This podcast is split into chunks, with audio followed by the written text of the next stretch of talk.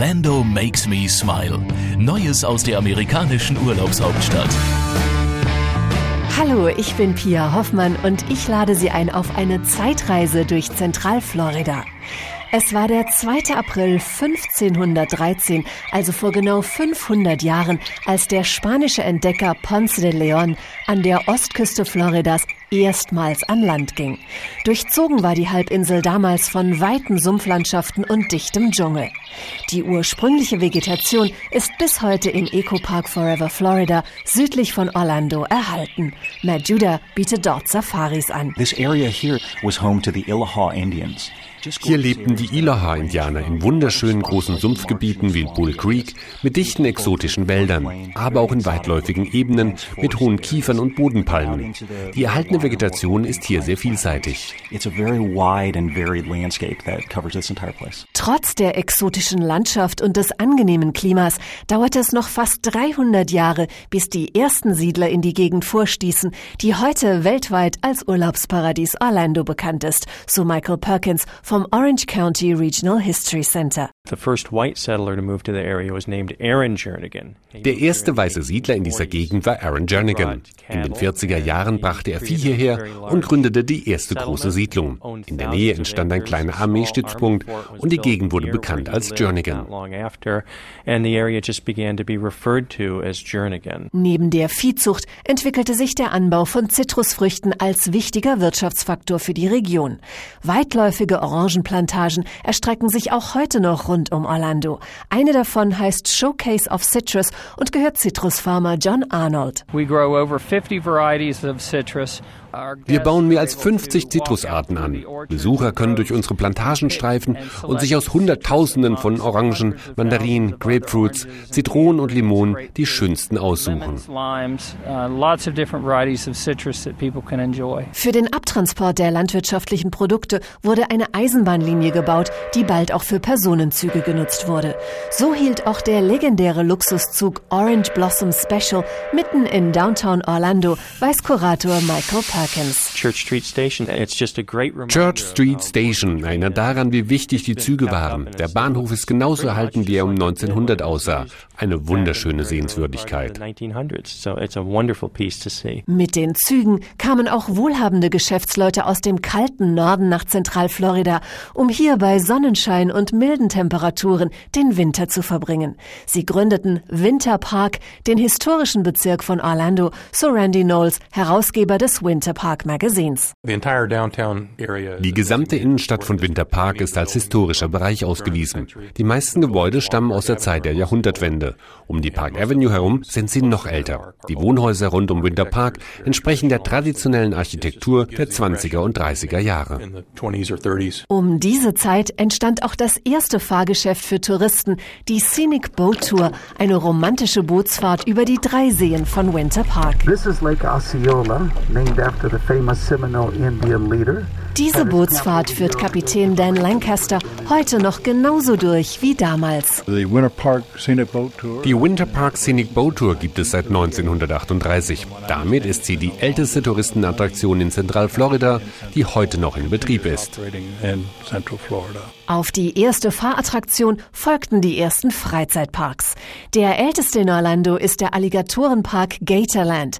Durch die jahrzehntelange Arbeit mit den imposanten Reptilien ist für Veteranen Tim Williams die Leidenschaft für die Tiere immer größer geworden. Wir haben neunzehnhundertneunundvierzig angefangen, also fünfundzwanzig B D, fünfundzwanzig Jahre bevor Disney kam. Heute haben wir rund zweitausend Alligatoren und Krokodile. Ein Besucher hat mal zu mir gesagt, wir waren schon in allen Parks. Dort läuft alles mit Strom. In Ihrem Park läuft alles mit Herzschlag. Ich dachte, wow, was für eine tolle Beschreibung von Gatorland. And I thought, wow, what a beautiful way of describing what Gatorland is. Neben Tourismus und Landwirtschaft entwickelte sich Zentralflorida aber auch zum Zentrum der Weltraumforschung. Von Cape Canaveral, rund eine Stunde von Orlando entfernt, starteten die ersten Flüge ins All, die Mondmissionen und die Space Shuttles.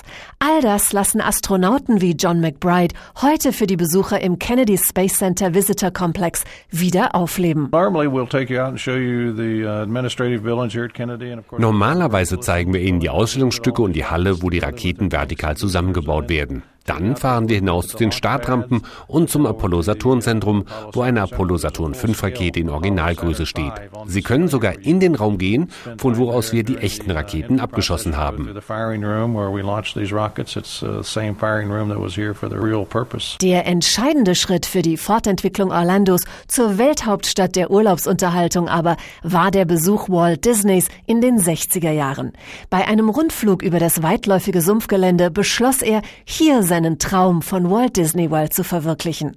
Ausschlaggebend für den Erfinder von Mickey Mouse war das angenehme Klima, erinnert sich sein damaliger Pressesprecher Charles Ridgway. One of the reasons I selected this site was that we could support a jungle cruise area with Einer der Gründe, warum wir uns für dieses Gelände entschieden, war, dass die exotischen Pflanzen für unsere Dschungelkreuzfahrt hier wachsen konnten.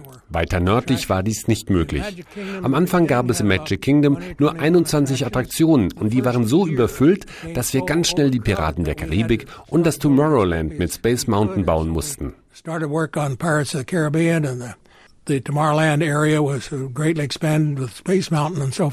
Diese Attraktionen begeistern noch heute Erwachsene wie Kinder.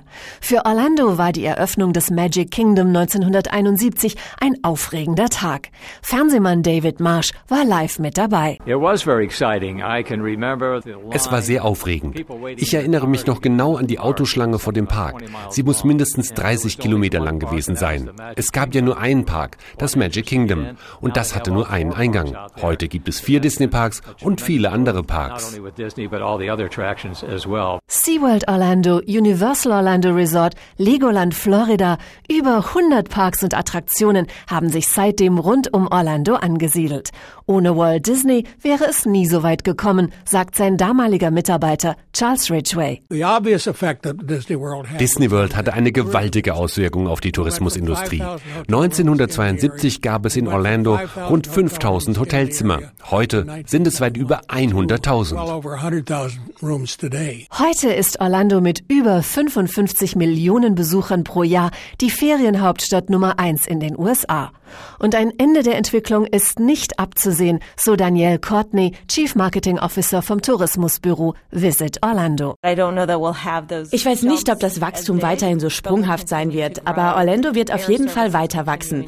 Die Flugverbindungen nehmen zu, die Erreichbarkeit wird immer besser, es gibt neue Hotels, neue Attraktionen, also viele neue Gründe, um wiederzukommen.